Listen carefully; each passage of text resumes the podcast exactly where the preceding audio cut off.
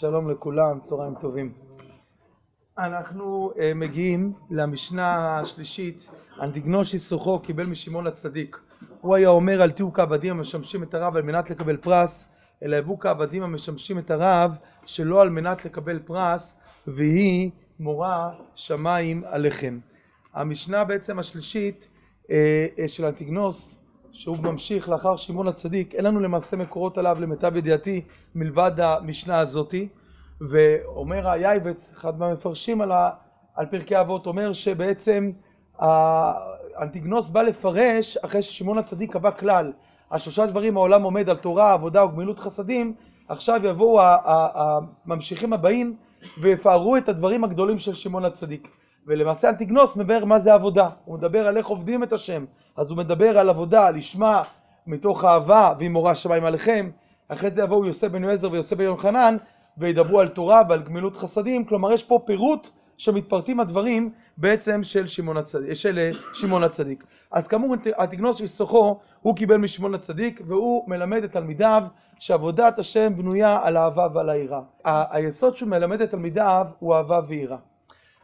אל תעשו את הדברים בשביל לקבל פרס, אלא שלא, הוא כופל את דבריו, ושלא על מנת לקבל פרס, והיא מורה שמיים עליכם. אהבה ויראה, קודם כל, זה יסוד הכל, יסוד כל עבודת השם, זה נקרא הגדפין, הכנפיים שמרימות את עבודת השם. מעניין מאוד שברמב"ם, בהלכות יסודי התורה, הרי אהבת השם ויראת השם זה שתי מצוות בתרי"ג, המצוות מהראשונות שמונה הרמב"ם בספר המצוות. הרמב"ם מביא את שתיהם באותה הלכה. הן יכולות לפרנס כל אחת מהן, וגם לאחר מכן יש הרבה מאוד הלכות שקשורות לאהבה ויראה. אבל הרמב"ם מביא את שתיהן באותה הלכה. זה שתי מצוות שונות, אלא שהן באות ביחד, והתחילו והרחימו, והרחימו והתחילו. אהבה והיראה זה הריחוק והקירוב, שביחד שניהם מרימים את עבודת השם למקום הנכון. אם אהבה היא לא אהבה לשמה, או אם היראה היא יראת התא, יראה חיצונית, יראת העונש, ולא יראה במקומה הנכון, ממילא כל היכולת של הכנפיים להתעלות בעבודת השם הן נמוכות, כי אדם לא תופס את הדברים מהמקום הנכון שלהם. ושני היסודות הללו של אהבה ויראה צריכים לעלות למקום הטהור שלהם. זה נושא שלם, זה נושא שרק הוא ככותרת מופיע פה במשנה של אנטיגנושי סוחו, אבל, ואני אומר את זה רק ככותרת, אבל צריך לדעת שלא רק שזה שני נושאים שצריכים להרים אותם, תארה על יראת הרוממות ואת האהבה על אהבה שהיא אהבה התורה, אהבה לשמה, כמו שומע הרמב"ם פרק י' בהלכות תשובה על עבודת השם מאהבה, אלא להבין שהם באים ביחד, כי כל אהבה בלי יראה סופה בסוף לגסות, סופה בסוף למרוב קרבה לסוג של המחשה, סוג של אה, אה, הגשמה, וכל יראה בלא אהבה סופה לנתק, מרוב שהכל נבדל הוא כבר חסר כל קשר, כן? יש ביטוי בשפת אמת כמדומני, פרשת ויגש, תכלית האמונה היא לידע שהקדוש ברוך הוא קרוב מכל קירוב ורחוק מכל ריחוק. זה משפט נפלא, שאם נאמר את זה ככה, עובדי אלילים היו אומרים שהקדוש ברוך הוא קרוב מכל קירוב, אז זה הפסל. אז ממילא מרוב קרבה אין פה כלום. והפילוסופים שאמרו שהוא רחוק מכל ריחוק, אז לא, הוא לא רלוונטי, הוא לא משגיח.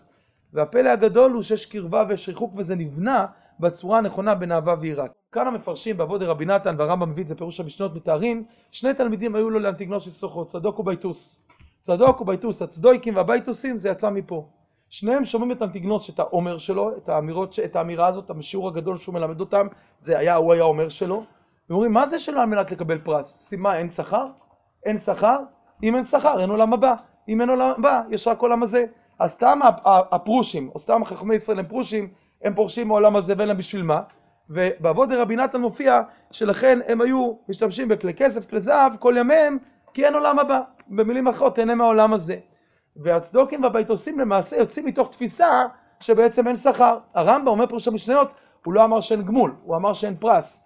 הוא אמר שלא על מנת לקבל פרס, פרס זה שכר חיצוני, שלא מגיע לך, גמול זה מה שמגיע לך, ובכל מקרה תעשה את הדברים לשמה.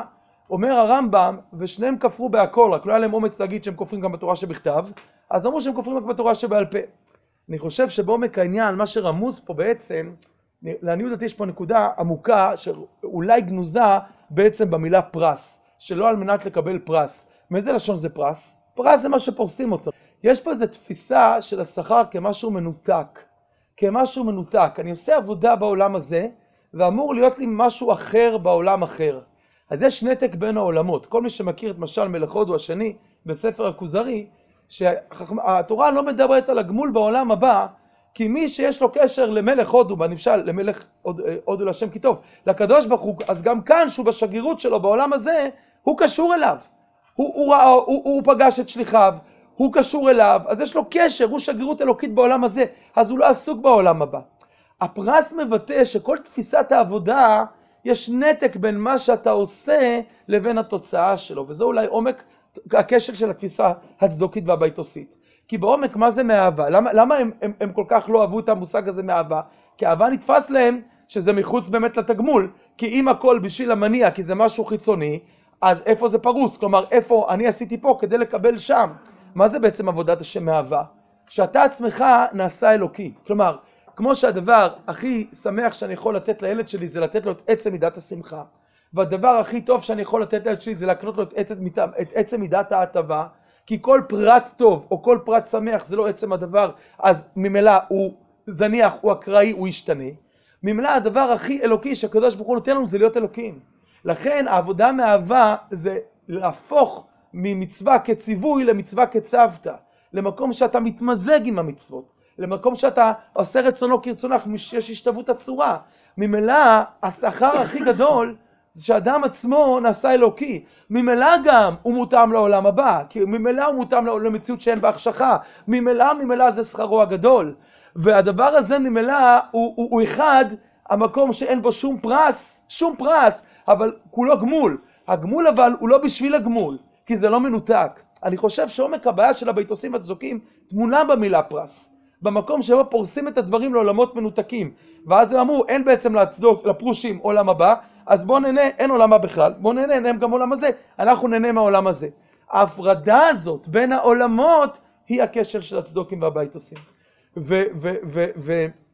ולמעשה, תקנו על זה להגיד, ברוך השם מן העולם ועד העולם, כי כפרו בתחיית המתים, אבל בעומק כאילו אין קשר בין העולמות. יש פה מציאות של עבודה ופרס חיצוני לה. כי הם לא הבינו עד הסוף את הקשר העמוק שבין האלוקות לבין חייהם של ישראל. הדבר הזה פורץ בעם ישראל על רקע החורבן, על רקע ירידת, כבר אין את שמעון הצדיק. אה, ראינו את הניסים הגדולים שהיו בזמן שמעון הצדיק, העסק הולך ופוחת, ומהמקום הזה פתאום ישנה אמירה של אולי כל המציאות של אין פה את האור הגדול, מי אמר שיש אור שמה? כי העולמות מופרדים ואינם מבינים את הקשר בעצם בין העולמות. לרב קוק במאמרי הראייה יש מאמר שנקרא יום הביקורים זמן מתן תורתנו, שני מאמרים כאלה. במאמר נדמה לי הראשון מבין שניהם הרב קוק אה, מסביר ומבאר בהרחבה את הגמרא במנחות. הגמרא במנחות דף ס"ה עמוד א' מתארת בעצם ואומרת ככה מרשיחא דניסן התמיה בימי א' ניסן עד, עד, עד ח' בניסן אה, אה, הוקם התמיד מול הוויכוח מול הצדוקים כי הצדוקים אמרו שיחיד מביא תמיד וחכמי ישראל אמרו שהציבור בלבד מביאים את התמיד ואחרי זה עד שבועות היה את הבירור אם הבית עושים לגבי בעצם קצירת העומר דוחה שבת שהרי לפי הבית עושים ממחרת השבת זה כפשט התורה.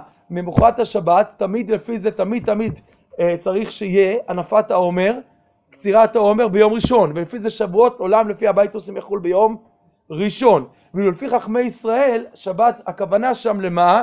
לא לשבת אלא לפסח. וזו שאלה גדולה שהמפרשים דנים בה, למה התורה קראה לשבת פסח, מה הקשר העמוק בין שבת לפסח. ומכל מקום יוצא שכל פעם שחל, זה סוגיות שלמות במנחות, כל פעם שחל שבת, שהוא יוצא בעצם היום שבו קוצרים את העומר, כלומר שמוצאי פסח חל בשבת, אם פסח חל בעצם ביום שישי, אז בעצם מה שהיו עושים זה בשבת, אומרים לו אין, אומרים שבת היום, שבת היום, שבת היום, אה, אה, מגל זה, מגל זה, מגל זה, קוצרים מראים מפרסמים שעכשיו מחללים את השבת, זה לא שבת, זאת ההלכה שקצירת העומר דוחה שבת, כי הבית עושים אמרו, קצירת העומר לא דוחה שבת. מסביר הרב, ש... ואני אומר ממש מערכה ארוכה שלו במשפט וחצי, הוא אומר את יסוד הדברים כך, דבר ראשון אומר הרב קוק, צריך להבין שאנחנו חוזרים לחיות בארץ ישראל, כל כוחות האומה מתעוררים, כל כוחות האומה מתעוררים. מה שהיה רדום אלפיים שנה מתעורר. ממילא צריכים ללכת לימים הקדמונים של האומה ולבדוק את אבני הנגף כי הם עלולים לחזור.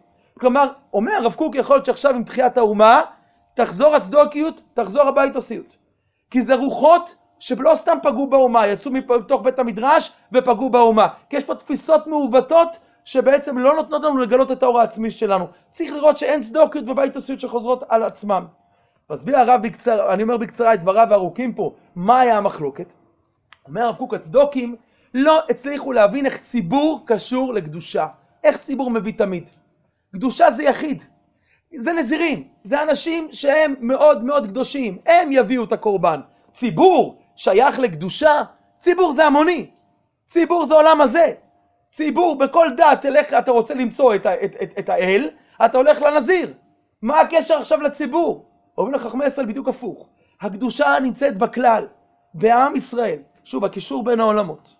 הנקודה מלבוית בהתוספות הייתה שהבטוסים לא אהבו את השבת יותר מחכמי ישראל, אלא הם לא הצליחו להבין איך קצירת העומר שמתירה בסוף את החדש, איך זה עד יום החמישים שמביא מנחה חדשה מהחיטין, קצירת העומר זה מהשעורים, איך חג חקלאי שכזה יכול לדחות שבת? זה חקלאות, זה חומריות, זה ארץ, זה חול, זה לא קשור לאלוקים, זה לא קשור למשהו רוחני, זה לא דוחה שבת, שבת זה קודש, קודש זה מנותק מהחיים.